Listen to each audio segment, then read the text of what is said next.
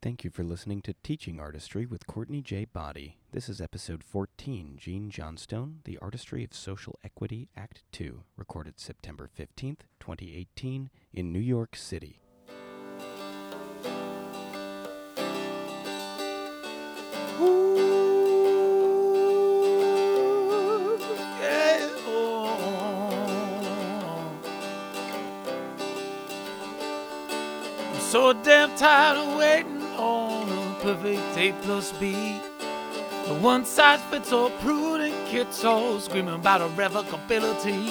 Let's burn some bridges, earn some stitches, and fight our own way free. Cause the rules don't lie, but they don't apply to people like you and me. Let's start it up now. Let's start it up now. Let's start it up now. Let's start it up now. Now they say it's all decided, all divided, all laid out.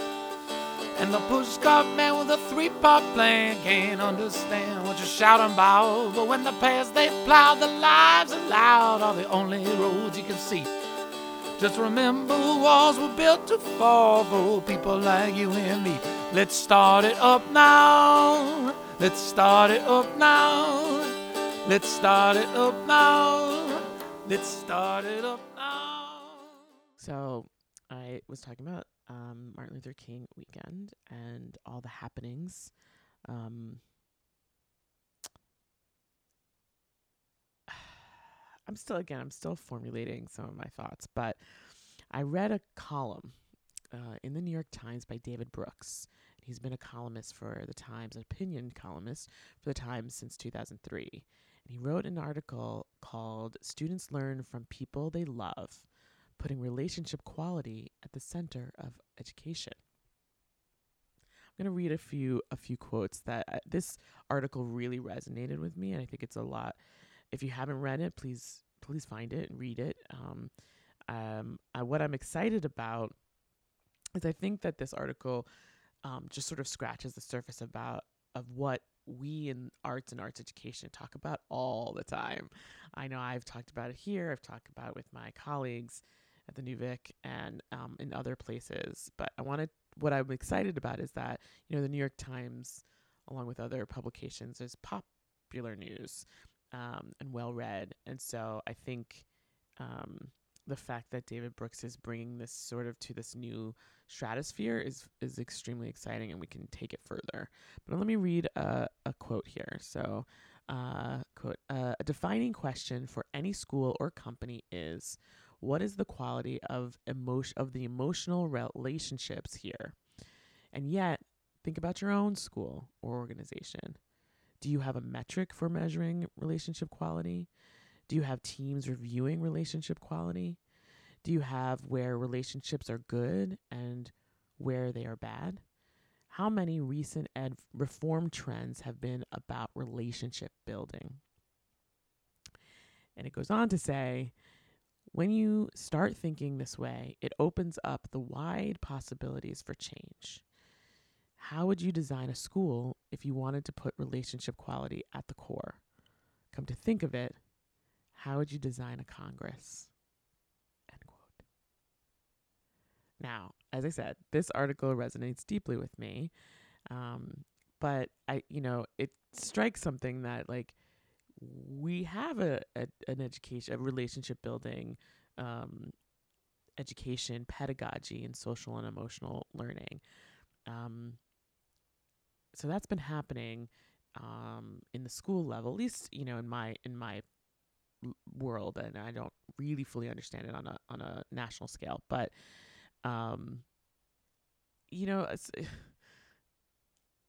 as I re- I read it and I was like, yes, yes, yes, and now I'm reading it again and I'm thinking, well, yeah, but there is something to be said about how can we make this approach more prevalent, and how, what would be the ripples of effect around that, and how would we Um, our organizations, our industries, um, our government shift if we were putting relationships at the center, and not in this sort of capitalistic f- point of view on a governmental level, but actually about building um, an understanding of others, building empathy, for example, Um, and the idea of if I care for you or I care about you, I'm going to want to at least listen. And maybe I can think about what, what is happening that um, affects you can be something that I understand, um, as opposed to what can I get out of you or how do I bypass you to get to what I want. This is a big statement, I think.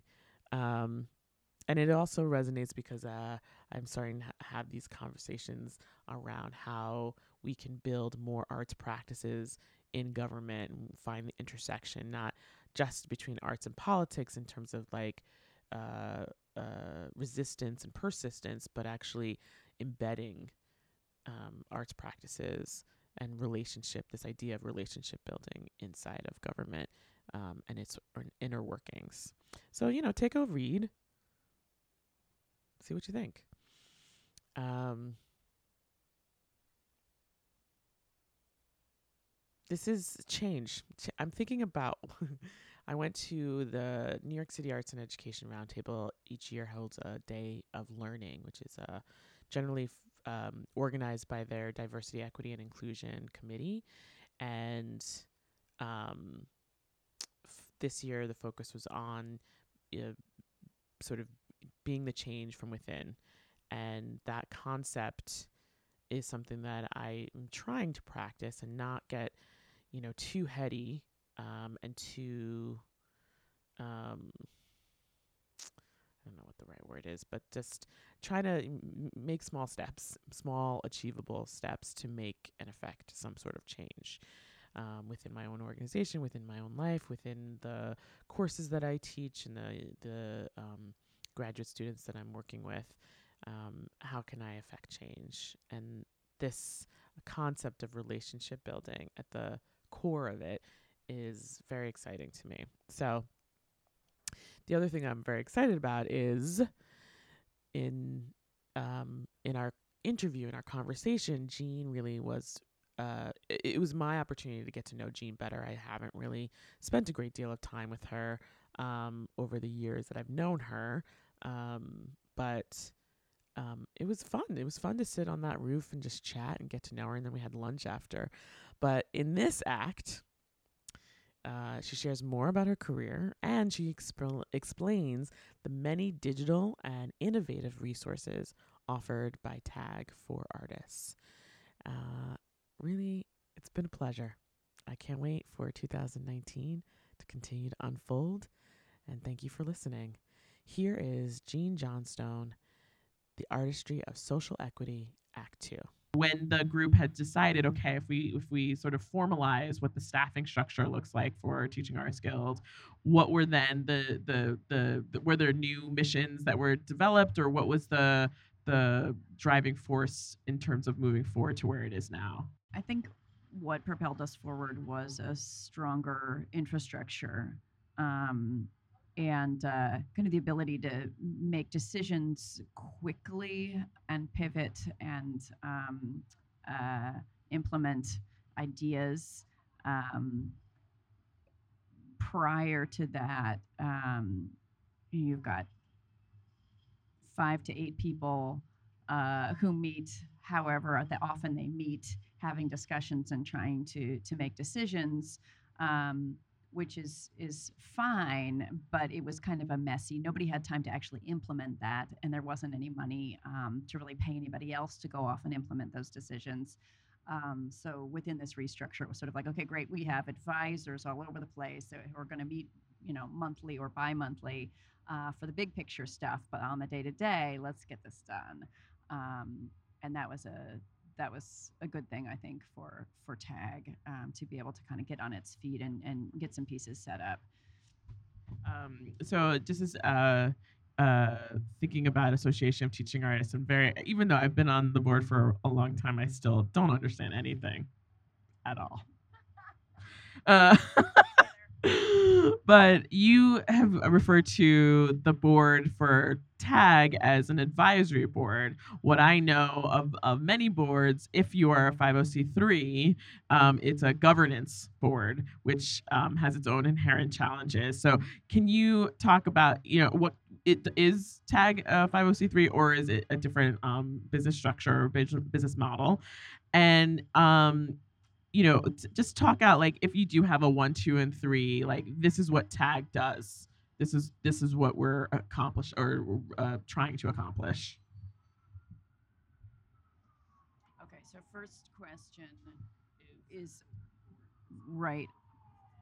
What kind of structure TAG has uh, is uh, is a good question. We're fiscally sponsored, so that means that um, we don't. While we have a board, it is a board that serves probably one hundred ten other organizations simultaneously. Um, so they are really not in our day-to-day operation uh, whatsoever. Um, but we've been accepted on as a project of uh, an organization called Community Initiatives. Um, and uh, we've been with them for many a year. Um, and it's a it's a comfortable setup, you know. Um, uh, I don't think until our until our budget gets a little bigger, um, we are we're you know we're not we're not itching to to move from that. Um, They really effectively handle a lot of the back end and leave me to philosophizing and uh, pulling together web resources and all the other little things that we do. Um, but uh, that said, we have a pretty large uh, national advisory board uh, or group uh, that meets every two months uh, on a on a uh, video call. Um, we get updates regionally uh, from where everybody happens to be located and working, um, and kind of keep abreast of what's going on, um, and get their opinions and uh, feedback about the directions we ought to be heading uh, or on particular issues. You know, what's our position? These kinds of things, um, which is just immensely valuable because I have no um, uh, ability to speak for, you know, this many people or to understand what's going on everywhere by myself uh, at all. So we have an incredible, incredible crew that, that we rely on um, for a lot of that. Um, so uh, I understand the the fiscal sponsorship, the, the theater organization that I was talking about, Space Between, um, we're fiscally sponsored. And um, I know some of the people who are on your advisory board, um, but the, I hadn't Uh, thought about it in the way that you just described, that they are they are you know regionally placed so that as an as an organization that is trying to reach or un- better understand the landscape of the entire nation around teaching artists uh, as a prof- uh, teaching artistry as a profession, um, to have people in various parts of the country who themselves, I'm assuming, work with uh, artists are sort of plugged into what's happening on that regional level to be able to report and share. And I'm I'm asking, but I'm saying, um, or you can verify that they're, so that the connective tissue is happening. So if you understand what's happening on a regional level, um, in one area, either you're you're finding ways to connect one region to another because they're sort of either having similar conversations or not, or and need to, right? Or um, finding ways to be able to offer other resources and tools that can actually supplement what's happening on a more regional level. Is that fair to say? That is so fair to say, and I think you said that better than, or, or or more succinctly than I would have as I wandered about trying to explain what it is we do. Um, I, I have to work on the ten seconds, uh, the ten second pitch. There's an in between. I think it's that. It's like I can give you the ten second pitch. There's like the elevator pitch. Thanks, Eric Booth. And um, then there's the the very long story. What's that nice kind of pert middle ground? I think you totally nailed it. Um, but that's exactly what we're what we're trying to do, um, is to both kind of connect some of these conversations as best we can. And again, this is this is through digital resources primarily, um, and to come up alongside and try to supplement with resources um, where we can for other organizations or just for individuals who who um, may live in an area where they got nothing. Um, so where do they go to find resources for professional development? Where do they go to um, understand um, the ins and outs of being a gig worker or an independent contractor or balancing the many things, the questions that they need to be asking um, uh, employers um, as they go out into the world? Excellent. So that is taking us to, you, it, as you were talking, I was thinking about in, uh, being in your session, we broke into small groups, and there was a gentleman in my group, there were, there was one person who was from India, one person who was from uh, Korea, another person who was from um, your rural, I, let me say that again, rural Vermont. And then somebody who, two people, uh, myself and another uh, young lady who was uh, from New York City.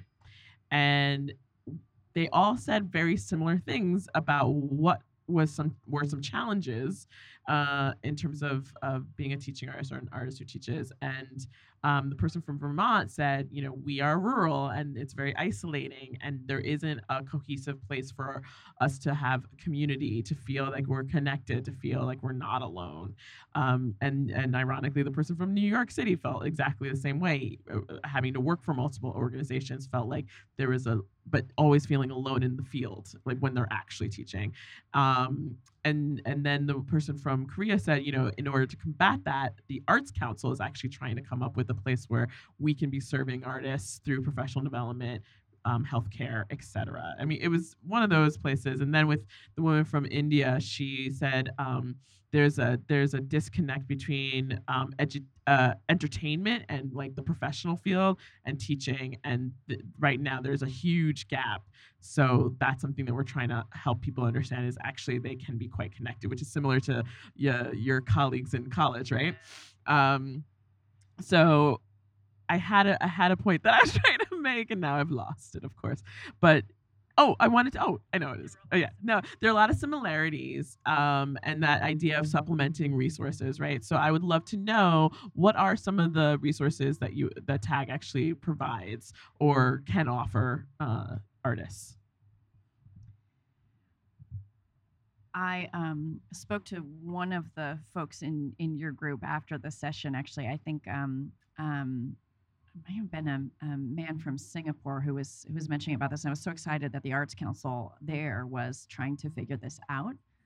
I want to say he was from Singapore, because yeah, um, if it was the same gentleman. Um, anyway, he uh, I was really excited to hear that, because I think the onus is really on the hiring organizations and the funders, um, or the cultural or arts councils where they exist, to uh, try to band together to create these um, uh, mm, safeties, these these care systems for their individual workers, because they rely on these people, on these individual teaching artists to be out there. This is the labor force, and yet because it's shared, uh, and because I think, uh, I was going to say particularly in the U S, but I think this is really true the more I'm learning about um, where uh, other people are working around the world, um, that's sort of an invitation for organizations um, to sort of say, oh, well, you know, hands off. Uh, we don't need to come up alongside with some, some other system of care or support uh, for these individual workers. They're on their own. They're shared. Uh, but that means we hire them and then see you later. Uh, and that's just holding everybody back, I think. Um, so I was really excited to hear that they were they were coming in with that. Um, so that was my side note, but then I forgot your question. Oh, what are we what are we offering? Resources, um, the, the good stuff. Um, Get to the good stuff. Ah! The good stuff. Waiter. Um, So most of TAG's resources are online. They are digital. Um, we have, for example, um, a database of uh, training and professional development opportunities all over the United States. I want to say there's something like, um, so, I don't know, seventy-five opportunities that we know of thus far um, around the United States. And you can get in there and you can search Uh, for you know a for your institution or a one-off two-week summer course or a whatever it is um, where you live. Um, that's not very many. We'd like to know about more, but we actually uh, uh, did extensive research on this a couple of years ago with a partner. Uh, that's what we could find. So they're listed, but A, there need to be more, and B, we may have missed a few, and yeah. If you know of any, dear reader, I mean listener, what's what's our format? Where are we? Who am I talking to? Um, if you know of any, please go to our website, uh, teaching artists guild dot org, and let us know. Um, there's lots of links there for um, contacting us or just straight up emailing me. I think you like click on my bio and there I am. Shoot me an email and say, hey, we got a program. I don't see my, ourselves on that list. Get on there because we want to know. So um, we've got that. We've got a database of social justice resources uh, for teaching artists going out into the field, um, uh, from itty bitty beginner all the way up through. Um, and mostly these are connections to other organizations who are doing this work. This isn't our material. We're serving as um, a um, a guiding mechanism, as a flashing red light. Hey, go over here. Check this out. This is a fabulous resource. Um, so we've got things of those nature. And then we have actual services for the independent contractor or the gig worker or, you know, the, the person juggling multiple um, lives and jobs. Uh, for example, really... really discounted dental care and optometry and access to very affordable attorneys. And um, I think there's even like, you can find links to um, uh, recommended babysitters. And I mean, there's a whole slew of stuff that if I had my website open, I could list you like forty different things. But usually I lead with the dental and the eye, uh, cause yeah, It's it's uh, it's important stuff um, that you can um, purchase for yourself. Um, at oh, I think we come in at twelve dollars a month for this stuff. Um, it's really, really, really underutilized too. I think people get in there and they're like, oh great, free free membership, awesome, and they can access all of these other resources we have, which is awesome. Use them, but. Um, when we did this survey uh, a couple years back now, which I mentioned earlier about what do teaching artists need in the field uh, in order to make their lives better, right up there with better pay was just better benefits and services. Um, you know, the ability to be treated like an actual employee, we don't have that. So how do we create that for ourselves? And this is, so we came up with this uh, plan. We do it through a company called Careington International. You get your little Careington card in the mail, and you can waltz right into all these different places, literally anywhere in the United States, and uh, get just really incredible discounts. So we're we're really proud of that, and we're also sort of baffled. I think it's bad marketing on our part, probably, but you know, we we um, uh, people aren't using using it as they should. I think it's it's a We we should create a commercial. It's good stuff. All right, we're gonna do that. It's your mouth is the gateway to the rest of your body, and if your mouth is not healthy, the rest of your body is in jeopardy, frankly. And so I think this is a great service. It's it's the, because it's actually the truth. It's medically true. Um, so I think that's great. Um, we're gonna take a little pause because you want some water, right? And then um, we'll talk a little bit more about the services that and resources that you could provide. Okay. Hi, Ben. Hey, Courtney. You're a teaching artist. I sure am. You're a beautiful artist. Oh, thank you so much. You know what I sometimes think about? What? Is healthcare. Sure, me too. Yeah. Do you have healthcare? I do. I pay so much money a month for it. You do? Yeah. Do you pay sixteen dollars and fifty cents? No, I pay considerably more than that. Oh. Well, did you know about Teaching Artists Guild Careington card? No, what's that? Oh, so if you become a member of Teaching Artists Guild, then you get access to all these free resources, but you also, for sixteen dollars and fifty cents, can get the Tag Careington card, and it's available to anyone who signs up for it. That's amazing. Well, what, what kinds of things would I get with this Careington card? Well, do you got teeth? I sure do. Do you get them checked?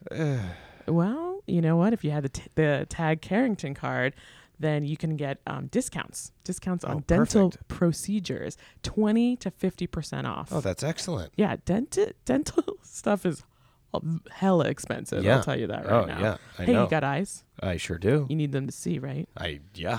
So you need to get eye exams. Okay. Eyeglasses. Yeah. Contacts. Yeah. Other stuff. twenty to forty percent off with the Careington card. Incredible. I know. Hey, you got money? Uh, well, I'm working on it. Trying to save it? Yeah. Have to pay taxes? Oh, my God. Well, you, with the Careington card, you get a free year-round consultation with a tax expert, fifty dollars flat rate per tax return. Amazing. I know. Also, free financial counseling about your credit, about other things, et cetera. I don't know. Savings, your future, I think I need to sign up for this Careington card right now. Do it. You know where you go? No. Whip out your laptop. Okay. Opening it up. Opening it. Excellent. Go to teaching artists guild dot org. Okay. Backslash, backslash. Yep. Putting it in my browser. Careington. Yes. Uh, how backslash. do we how do we spell Careington uh, here? K. Uh, okay. Well, C A. I've typed K. Should no, I delete no, that? Delete the K. Okay. Now delete what I d- now do I type? C. Okay. A. R. E, I N G T O N. Careington. Careington. Okay. Backslash. Ooh. Look well, at all that. Amazing. And you should go there for more details. Really read it, read it thoroughly, because there's a lot more details on the website. But like I said, anyone, you, somebody else, me, can sign up for it, and they don't even verify if you're a teaching artist. They they just trust you. I love that. Right? So everybody should get the Tag Careington card, where health, dental, financials, I don't know, all the things. You deserve a discount and a deal. This sign that we're sitting under is, I, I want to take a picture and have you link to it on your on your uh, website.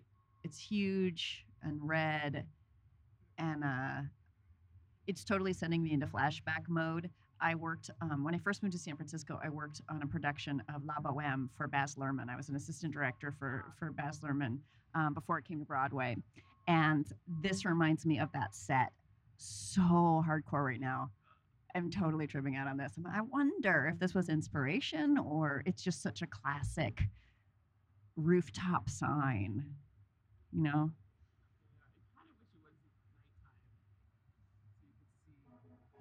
I wish it was nighttime so that you could see it lit up, because of, you know, when it's daytime, you can see just the workings of the lights. It's cool. It's super cool. So um, we were talking about Tag some more, because um, we offer resources. Um, and the, the three main ones that I've been most recently excited about are, um, we have a quarterly digital magazine for the field. Um, and that's that interconnection between all these regional parties. And we write up what's everybody doing all over the place, and we get articles um, from all over the United States, occasionally Canada or other places, um, about what they're doing, how they're working, what's important, what the needs are. Um, and it really runs the gamut from um, interviews to um, more uh, professional journal style uh, articles. Um, but it's a it's a free resource, and it's it's how I feel connected to everybody else. Um, we also came up with a pay rate calculator, which is so, oh, I can't swear on the podcast, can I? I already did. It's kick ass. It's freaking kick ass, and it's terrifying. It's really terrifying to go onto. We established a partnership with the Economic Policy Institute, and they gave us all their data for living wages across the United States. What's a living wage in your region? And we did our own formula on top of that for teaching artists, based on uh, your time and expertise in the field, um, the size of organization that you're working with. Um, and uh, you can also plug in, if you have dependents, for example, um, what you need to be making to earn a living wage, plus, you know, if you've been in the in the field for ten years, I, I, I hope that you are making a little bit more than a living wage. I hope. Most of us aren't. Um, and it's amazing, because uh, it's a great tool, but it is also really terrifying. The numbers that it spits out are sort of like, oh, oh, oh. And I have dear friends who head arts and culture organizations who are like, why did you build this? This thing is the bane of my existence. And it cracks me up. I said, no, no, no, no, it's not supposed to be. You take this to your funders and you point at this and you say, I cannot afford to pay my teaching artists anything close to this slightly above living wage rate in X Y Z town. We got to do something about this. What do we do about it? I'm I'm about this. I'm really about this. I mean, I think in general, nonprofit thinking about the fact that most art teaching artists are working for organizations that are nonprofit, do need funding in in the various structures. Uh, the idea of a livable wage needs to be ta uh, provide finding ways to have a livable wage has to be tackled in mon many ways. One is about this idea of being able to advocate for yourself with evidence. So if you're if you're typing into this calculator, you can say, this is how much I should be making based on all the different, uh, you know, the factors that there are that go into this algorithm. If you're not making that, or if you're making half of that, or a third of that, or, you know, whatever the number is, how do you go to either the organization, or is there an, a regional entity that can have this, con that you can ha honestly have this conversation with about moving the needle for everybody?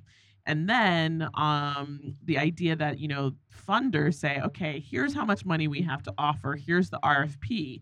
They are not always the people who understand what a teaching artist is supposed to be making. They are asking for budgets, but they're not necessarily um, counting them against anything. I, I'm, I'm not a funder, but I'm, I'm making that uh, assumption ha as having uh, been in conversations about exactly this thing on a regional level, where there were people from my organization in our development uh, department saying, I did not know this. Other people should be, who are in development and frankly funders, should be in these rooms. If they're not in the rooms, how are we actually going to move the needle? So I love that there's this resource that somebody, and somebody's like, why are you doing this to us? No, it's more like, actually, we're doing it for you. Whether you're an artist or not, you're, you're employing artists, then everybody should be getting paid well. Like um, Lauren Jost has said, um, I have a master's degree. What is it that's saying, if, because I'm part-time, and I'm an artist, that I shouldn't be paid just as much, if not at the same levels, as people on your staff who are full-time? What is the deal? Okay, so that's my soapbox. I'll get off.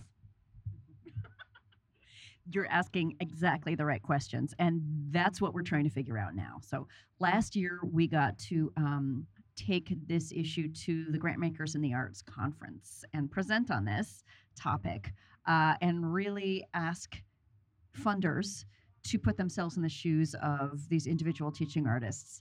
Um, and we've got to be doing that over and over and over again. Simultaneously, we've got to be looking at uh, wage and labor issues um, across the board, uh, not just for artists and teaching artists, but we've got to be advocating um, for, you know, minimum wage increases, um, Uh, changes in independent contractor laws. Um, there are a number of, of places where um, labor regulations are um, uh, troubling and askew that, that we need to really be pushing on. Um, but it's, I think it's a combination of these conversations between individual artists and organizations, and organizations to funders, uh, as well as sort of this broader, this broader pictures. And this is where we can team up with um, Uh, labor unions. It's where we can team up with um, uh, people working in education. Um, you know, the fight for uh, uh, pay for teachers is a really big issue right now um, across the United States, uh, and it's linked to those battles. Um, but it's a, it's a, it's a big, it's, it's a bear. Yeah, it really, really is. And what was the other? We have one more resource that's being unveiled now, and it is, um, I hope, going to be, more than any of these other things, actually, I think this is the game changer.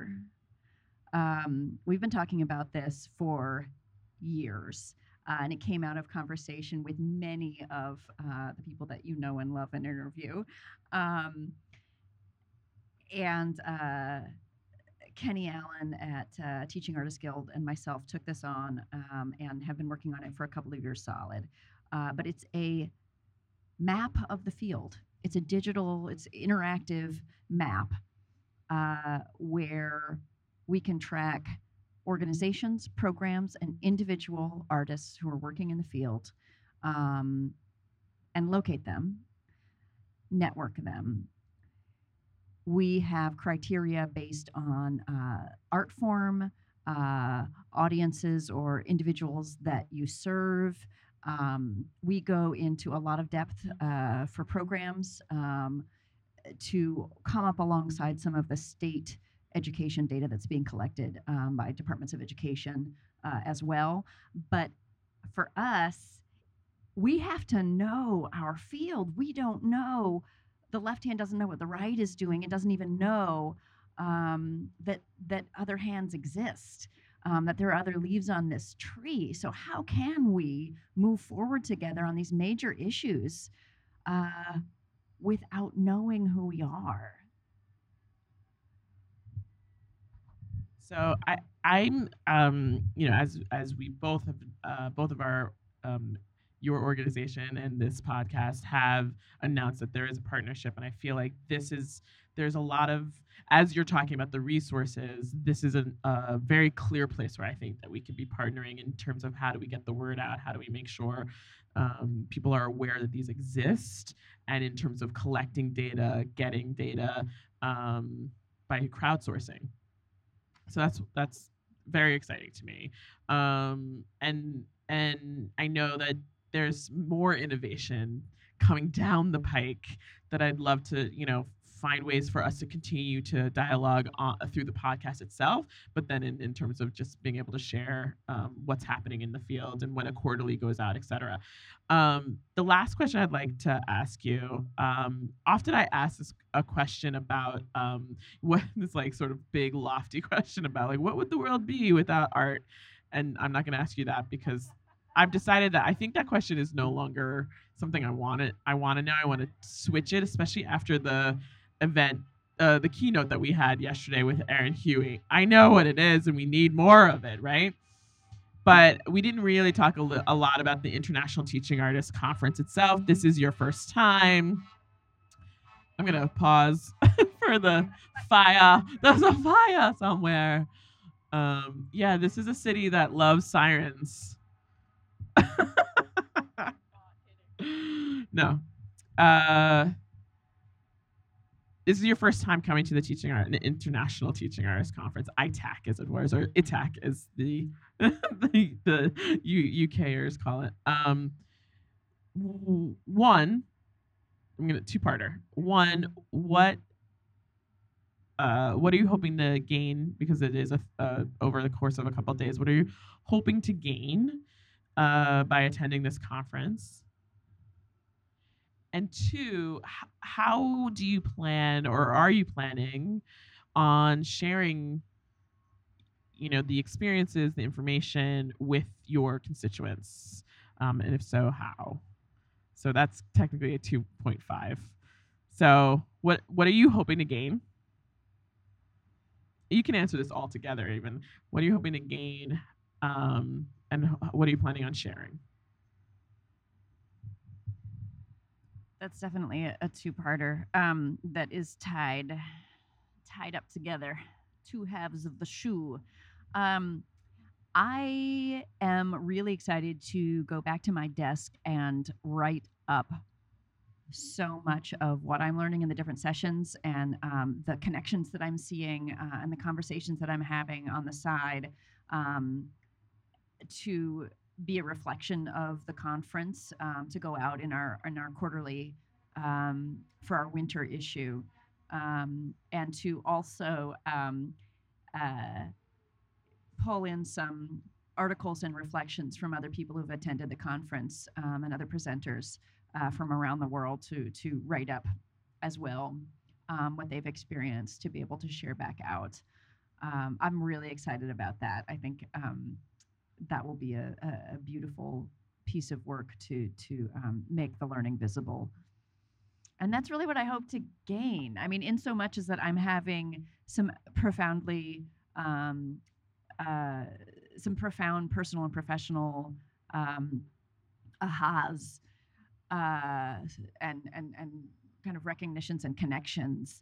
Um, I hope that I can reflect back out this um, international network and all of their views and learnings um, back out to to our readers. I, like you have readers, we have listeners. Together, they can do everything. We can hit them on all sides. Um, Jean, this has been really delightful. Thank you so much for taking the time with me. Um, I have no doubt that we will have conversa- further conversations um, on the podcast and beyond. Um, and a- as I said at the beginning, I'm very excited about this partnership. I'm, I've always had a, a great admiration since I've known that it existed um, for the Teaching Artists Guild. And um, I'm duly impressed with also with the um, even though you said something about like the asset map, for example, we've been talking about this for years, but you started talking about it. And then you you actually made something through that is quite hard um, through technology to be able to create that can actually have an impact. Um, like you said, a game changer. And I'm excited to be a part of it in some any small way possible. Um, and I'm excited for more people to be able to engage uh, with your organization, um, to feel like as much as often we can feel isolated, siloed, alone. Um, I'm hoping that through this podcast, through Teaching Artists Guild and other um, regional and national organizations, that people are starting to feel like they're part of a community. Um, so again, I want to thank you for your hard work. I want to thank you for your time. It's really also helpful for me to know that even though I know people, I still have so much more to learn. So I'm really appreciative of you sharing a little bit about your background as well and just, you know, opening up to me. Thank you so much. The pleasure is completely mine, and we can sit on a rooftop anywhere, anytime, and have more conversation. Thank you so much. Thank you for listening to Episode fourteen, Act two of Teaching Artistry with Courtney J. Boddy, Jean Johnstone, The Artistry of Social Equity. Join us next time for a conversation with Cecily O'Neill. To check out the Teaching Artists Guild resources discussed on this series, including Teaching Artists Guild Quarterly, Teaching Artist Pay Rate Calendar, and the Teaching Artist Asset Map, go to teaching artists guild dot org. And for more information about the Careington card, visit teaching artists guild dot org slash Careington. Teaching Artistry with Courtney J. Boddy is edited and produced by Ben Weber. Christopher Totten is the creative content manager. John O. Waldman wrote and performed the theme song. Tim Palin designed the logo. Visit us at w w w dot teaching artistry dot org. Follow us on Twitter at ta underscore artistry, and now on Instagram at Teaching Artistry with C J B.